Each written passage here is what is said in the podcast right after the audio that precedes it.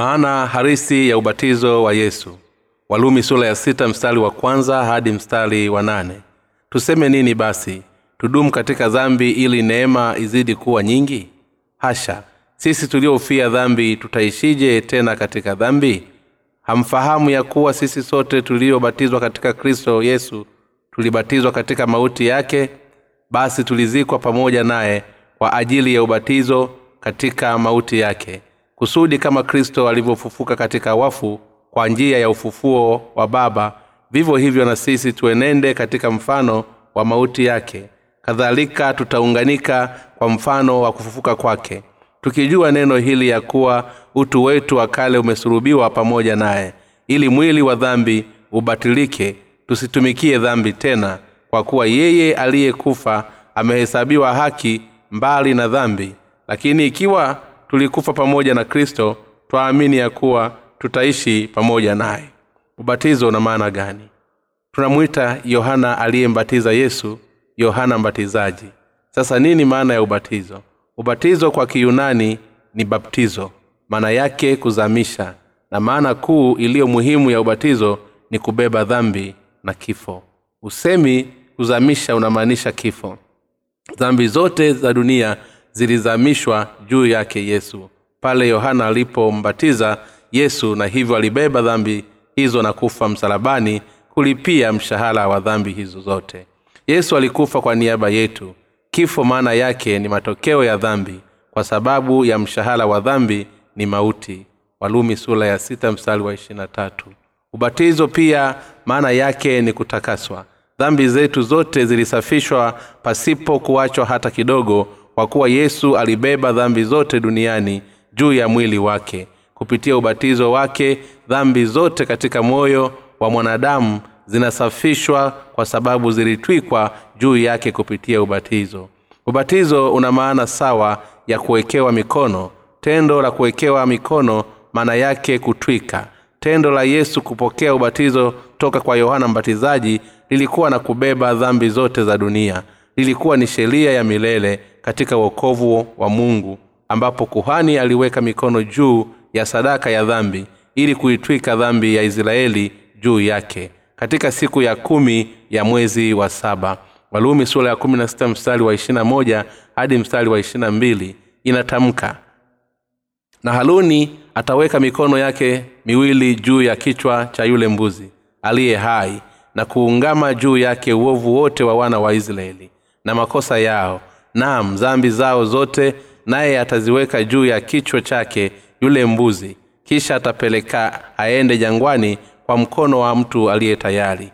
Na yule mbuzi atachukua juu yake uovu wao wote mpaka chini isiyo watu naye atamwacha mbuzi jangwani. Wakati haruni anapoweka mikono juu ya kichwa cha mbuzi aliye hai mbuzi huyo hubeba dhambi zote za israeli na kuchinjwa kwa ajili ya watu kuwekewa mikono juu ya kichwa cha sadaka ya dhambi ni katika agano la kale humaanisha ubatizo katika agano jipya. Maana ya ubatizo ni kuzamishwa linajumuisha kuzikwa kutakaswa au kutwika. Watu wa kanisa katika agano la kale walimleta mbuzi wa kondoo asiye na doa na kumweka mikononi juu ya kichwa cha sadaka hiyo ili kumtwika dhambi zao juu yake. Tendo hili ni sawa na ubatizo katika agano jipya. Mbuzi huyu alibeba dhambi kwa kupitia kuwekewa mikono na hatimaye kuchinjwa. Yesu alibatizwa na yohana mbatizaji aliyekuwa ni mwakilishi wa wanadamu ili aweze kubeba dhambi zote za dunia na alisurubiwa haruni kuhani mkuu na mwakilishi wa israeli aliweka mikono juu ya kichwa cha mbuzi ili kumtwika dhambi wa israeli juu yake. Alimchinja mbuzi huyo na kuchukua damu yake kwa vidole vyake na kuweka juu ya pembe za madhabahu ya kuteketezwa kwa moto. Kwa hilo luka alisema kwamba yohana mbatizaji aliyekuwa amezaliwa katika familia ya haruni alikuwa ni mwakilishi wa wanadamu kama ilivyo haruni kuhani mkuu alivyokuwa mwakilishi wa waisraeli wote. Bibilia inasema amini nawambieni hajaondokea mtu katika wazao wa wanawake aliye mkuu kuliko yohana mbatizaji aliyekuwa amezaliwa katika familia ya haruni ambapo alikuwa ni mwakilishi wa wanadamu kama ilivyokuwa haruni kuhani mkuu alivyokuwa mwakilishi wa waisraeli wote. Bibilia inasema amini nawambieni hajaondokea mtu katika uzao wa wanawake aliye mkuu kuliko yohana mbatizaji walakini aliye mdogo kati ya ufalume wa mbinguni ni mkuu kuliko yeye. Matayo sura ya kumi na moja mstari wa kumi na moja. Yohana mbatizaji alikuwa na haki ya kumtwika dhambi zote za dunia yesu kwa njia ya ubatizo mara moja na kwa wakati wote akiwa kuhani wa duniani kulingana na agano la mungu la milele. Yohana mbatizaji alikuwa ndiye kuhani mkuu wa mwisho duniani. Ninaposema kwamba yohana mbatizaji alikuwa ni kuhani mkuu baadhi ya watu husema imeandikwa wapi kuwa yohana mbatizaji alikuwa ni kuhani mkuu katika bibilia je haikuandikwa? Mtu aliyezaliwa na zakaria alikuwa ni yohana mbatizaji kuhani zakaria wa zamu ya abiya mjukuu wa haruni. Kuhani mkuu alikuwa kwa uzazi na familia au ukoo wa haruni. Bibilia inatuambia juu ya zamu ya makuhani ambao wote ni ukoo wa haruni. Na kizazi chake katika mambo ya nyakati wa kwanza sura ya ishirina nne katika siku za mwisho za daudi palikuwepo na makuhani wengi hivyo kuhitaji kupangwa zamu. Kwa hiyo walipangwa kwa makundi ya dhamu wapatao ishirina nne kulingana na idadi ya wajukuu ishirini na nne wa haruni. Kundi la nane lilimwangukia abia. Kila kundi lilitumia madhabahu na nyumba ya bwana kwa siku kumi na tano na zakaria alikuwa ni wa kundi la kuhani ya abiya aliyechaguliwa na mungu kuwa kuhani wa zamu katika kundi lake. Luka sura ya kwanza mstari wa tisa inatamka kama ilivyo desturi ya ukuhani kula ilimwangukia kuhani katika hekalu la bwana ili kufukiza uvumba. Inatuonyesha kuwa yohana mbatizaji alizaliwa katika familia ya haruni kuhani mkuu ambaye yeye yohana alikuja kuwa mwakilishi wa wanadamu wote. Matayo sura ya kumi na moja mstari wa kumi na moja na matayo sura ya tatu mstari wa kumi na tatu hadi mstari wa kumi na saba. Ni yule tu aliyezaliwa katika ukoo wa kuhani mkuu kulingana na sheria ni simba tu azaye kuzaa watoto wa simba. Yohana mbatizaji alibeba mamlaka za kuhani toka kwa haruni mzazi wake wa kwanza. Mitume wa yesu walishuhudia juu ya ubatizo wa yesu. Mtume wote hasa paulo petro matayo na yohana walishuhudia juu ya ubatizo wa yesu. Hebu tuone ushuhuda wa mtume paulo aliondoka katika ujumbe wa reho tuseme nini basi? Tudumu katika dhambi ili neema izidi kuwa nyingi. Hasha sisi tulioifia dhambi tutaishije tena katika dhambi? Hamfahamu ya kuwa sisi sote tuliobatizwa katika kristo yesu tulibatizwa katika mauti yake basi tulizikwa pamoja naye kwa njia ya ubatizo. Kama mauti yake kusudi kama kristo alivyofufuka katika wafu kwa njia ya utukufu wa baba vivyo hivyo na sisi tuenende katika mfano wa mauti yake. Kadhalika tutaanganika katika mfano wa kufufuka kwake. Tukijua neno hili ya kuwa utu wetu wa kale ulisurubiwa pamoja naye ili mwili wa dhambi ubatilike. Tusitumikie dhambi tena kwa kuwa yeye tulikufa pamoja naye kristo. Twaamini ya kuwa tutaishi pamoja naye. Walumi sura ya sita mstari wa kwanza hadi mstari wa nane wagalatia sula ya tatu mstari wa ishirini na saba nayo inatamka maana ninyi nyote mliobatizwa katika kristo mmemvaa kristo. Hebu pia tuone ushuhuda wa petro walaka wa kwanza wa petro sura ya kwanza mstari wa tatu hadi mstari wa ishirina moja inatamka mfano wa mambo hayo ni ubatizo unaowaokoa ninyi pia siku hizi. Sio kuwekea mbali uchafu wa mwili bali jibu la dhamiri safi mbele za mungu kwa kufufuka kwake yesu kristo. Mtume yohana anasema katika walaka wa kwanza wa yohana sura ya tano mstari wa tano hadi mstari wa nane mwenye kushinda ulimwengu ni nani isipokuwa ni yeye aaminie kwamba yesu ni mwana wa mungu? Huyu ndiye aliyekuja kwa maji na damu yesu kristo. Si katika maji tu bali katika damu naye roho ndiye anayeshuhudia kwa sababu roho ndiye kweli kwa maana waliko watatu washuhudiao mbinguni baba na neno na roho mtakatifu. Na watatu hawa ni umoja. Kisha wako watatu washuhudiao duniani roho maji na damu. Na watatu hawa hupatana na kwa habari moja. Ushuhuda wa matayo umeandikwa katika matayo sura ya tatu mstari wa kumi na tatu. Wakati huo yesu akaja kutoka galilaya mpaka yorodani kwa yohana ili abatizwe. Lakini yohana alitaka kumzuia akisema mimi nahitaji kubatizwa na wewe nawe waja kwangu.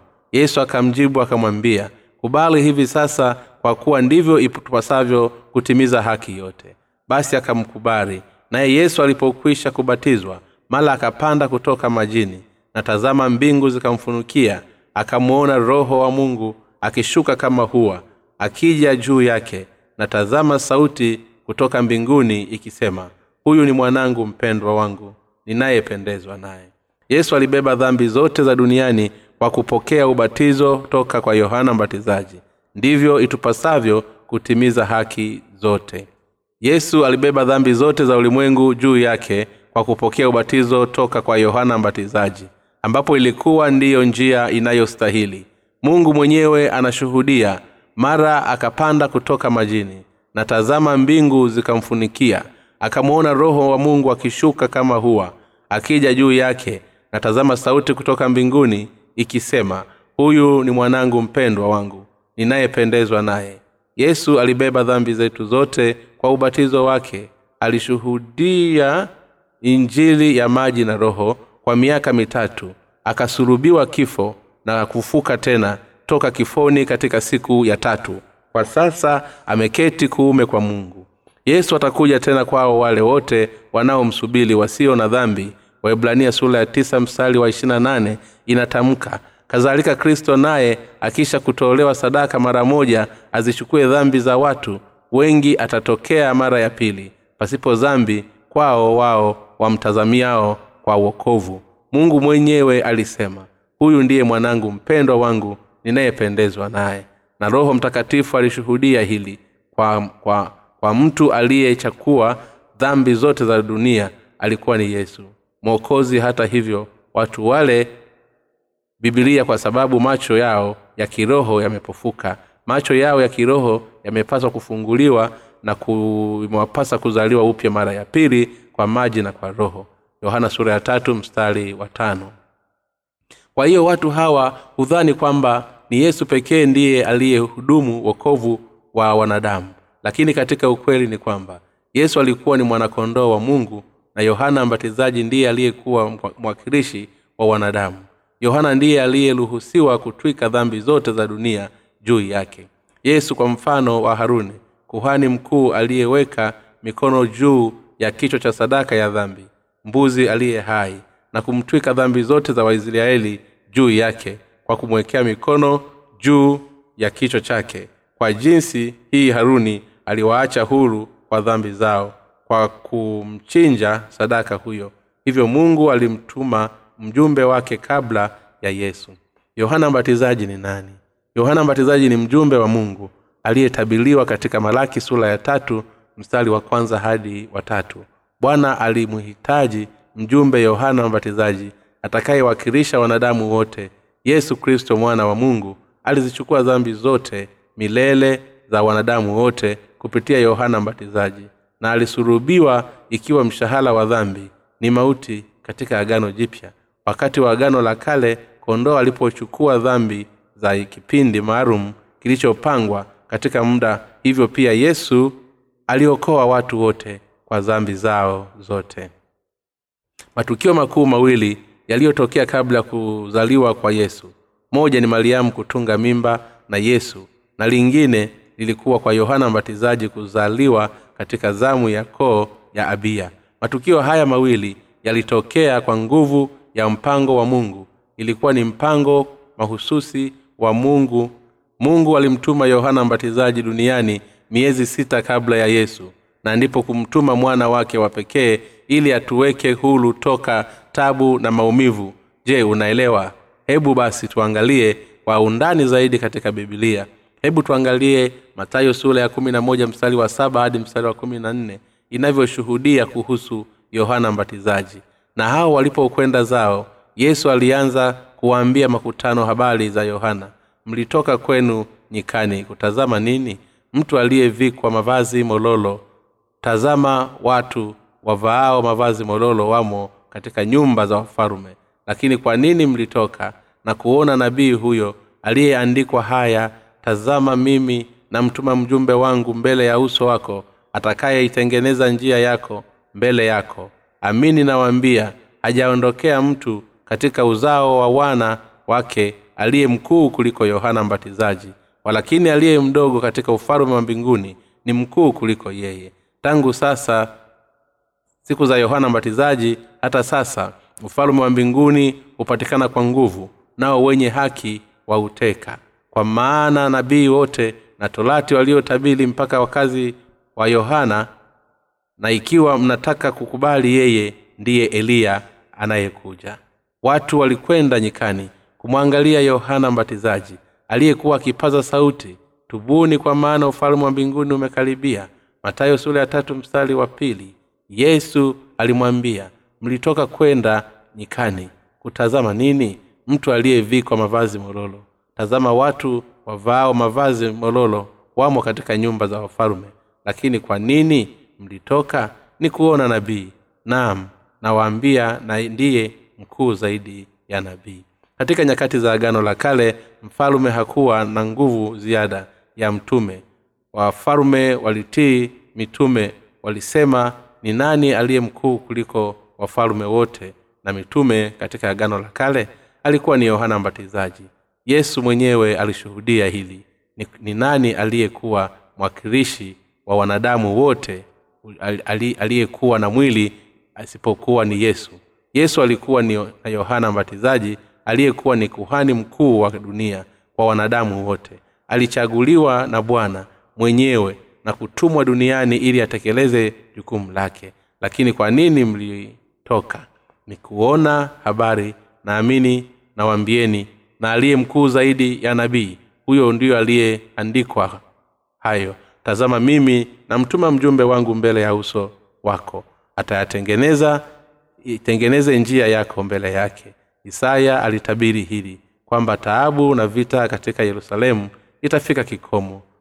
Twaweza kuona kuwa utabiri huu uliweza kugundulika wakati yohana mbatizaji aliposema tazama mwana kondoo wa mungu aichukuaye dhambi ya ulimwengu yohana sura ya kwanza mstari wa ishirini na tisa.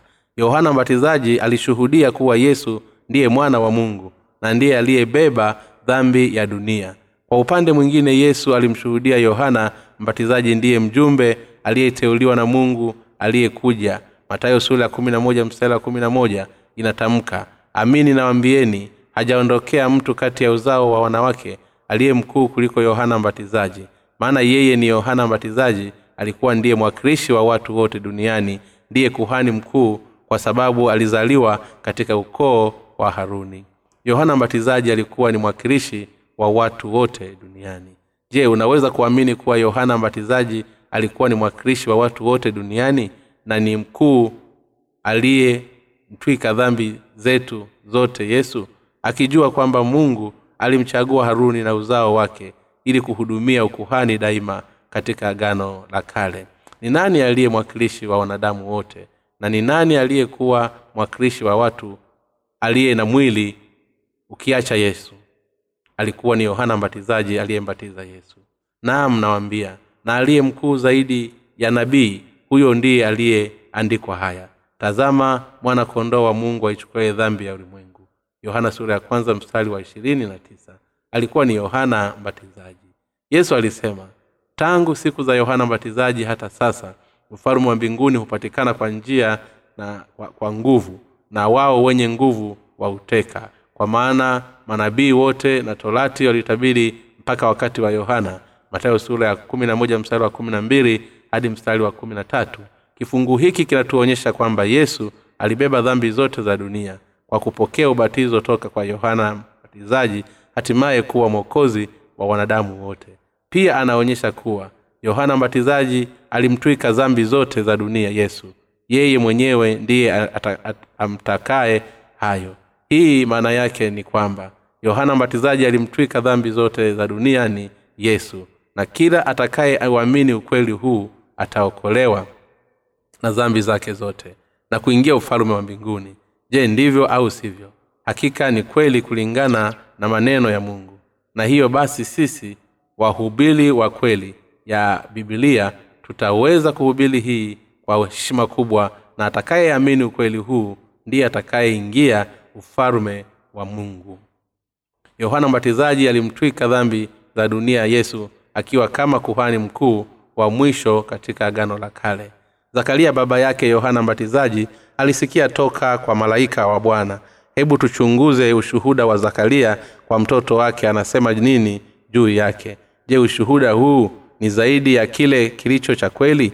Hebu basi na tusome ushuhuda wake aliyoimba katika mahali ya dhaburi na zakaria baba yake akaja akajazwa roho mtakatifu akatabili akisema atukuzwe bwana mungu wa israeli kwa kuwa amewajia watu wake na kuwakomboa. Ametusimamisha pembe ya ukovu katika mlango wa daudi mtumishi wake kama aliyesema tangu mwanzo kwa kinywa cha nabii wake watakatifu tuokolewe na adui zetu na mikononi mwao wote wanaochukia ili kuwatendea rehema baba zetu na kulikumbuka agano lake utakatifu waapo aliwapia ibrahimu baba yenu ya kwamba atajujalia sisi tuokoke mikononi mwa adui zetu na kumwabudu pasipo hofu kwa utakatifu na kwa haki mbele zake siku zote nawe mtoto utaitwa nabii wake aliye juu kwa maana utatangua mbele za uso wa bwana umtengenezee njia zake uwajulishe watu wake wokovu katika kusamehewa dhambi zao kwa njia ya rehema ya mungu wetu ambazo kwa hizo mwanzo utokao juu ya umefufukia kuwaangazia. Makao katika giza na uvuli wa mauti na kuiongoza miguu yetu kwenye njia ya amani. Yule mtoto akakuwa akaongezeka nguvu rohoni akakaa majangwani hata siku ya kutoka kwake kwa israeli.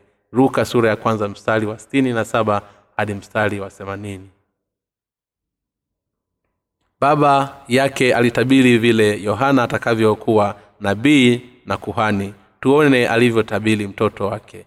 Nawe mtoto utaitwa nabii wake aliye juu kwa maana utatangulia mbele za uso wa bwana utamtengenezea njia zake uwajulishe watu wake makosa katika kusamehewa dhambi zao kwa njia ya rehema ya mungu wetu ambayo kwa hizo mwangaza utokao juu umetufikia kuwaangazia wakaao katika giza na uvuli wa mauti na kuwaongoza miguu yetu kwenye njia ya amani.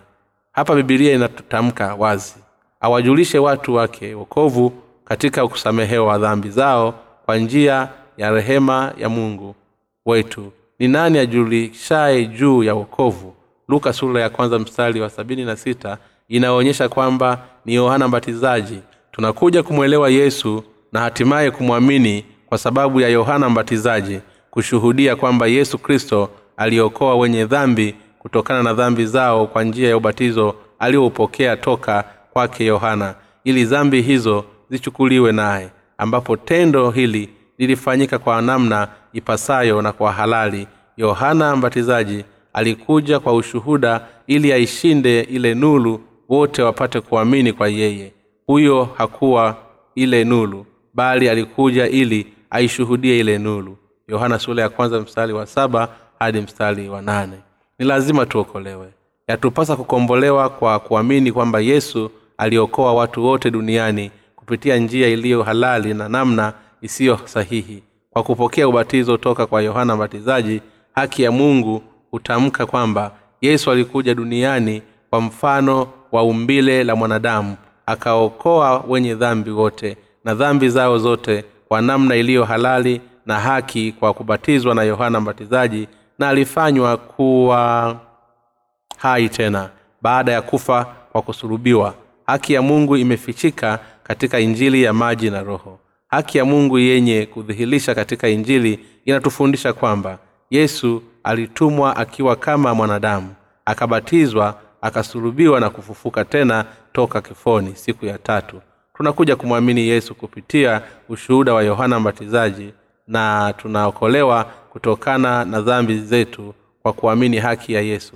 Dhambi za watu wote zilifutwa na wana uzima wa milele kwa imani katika yesu kupitia yohana mbatizaji.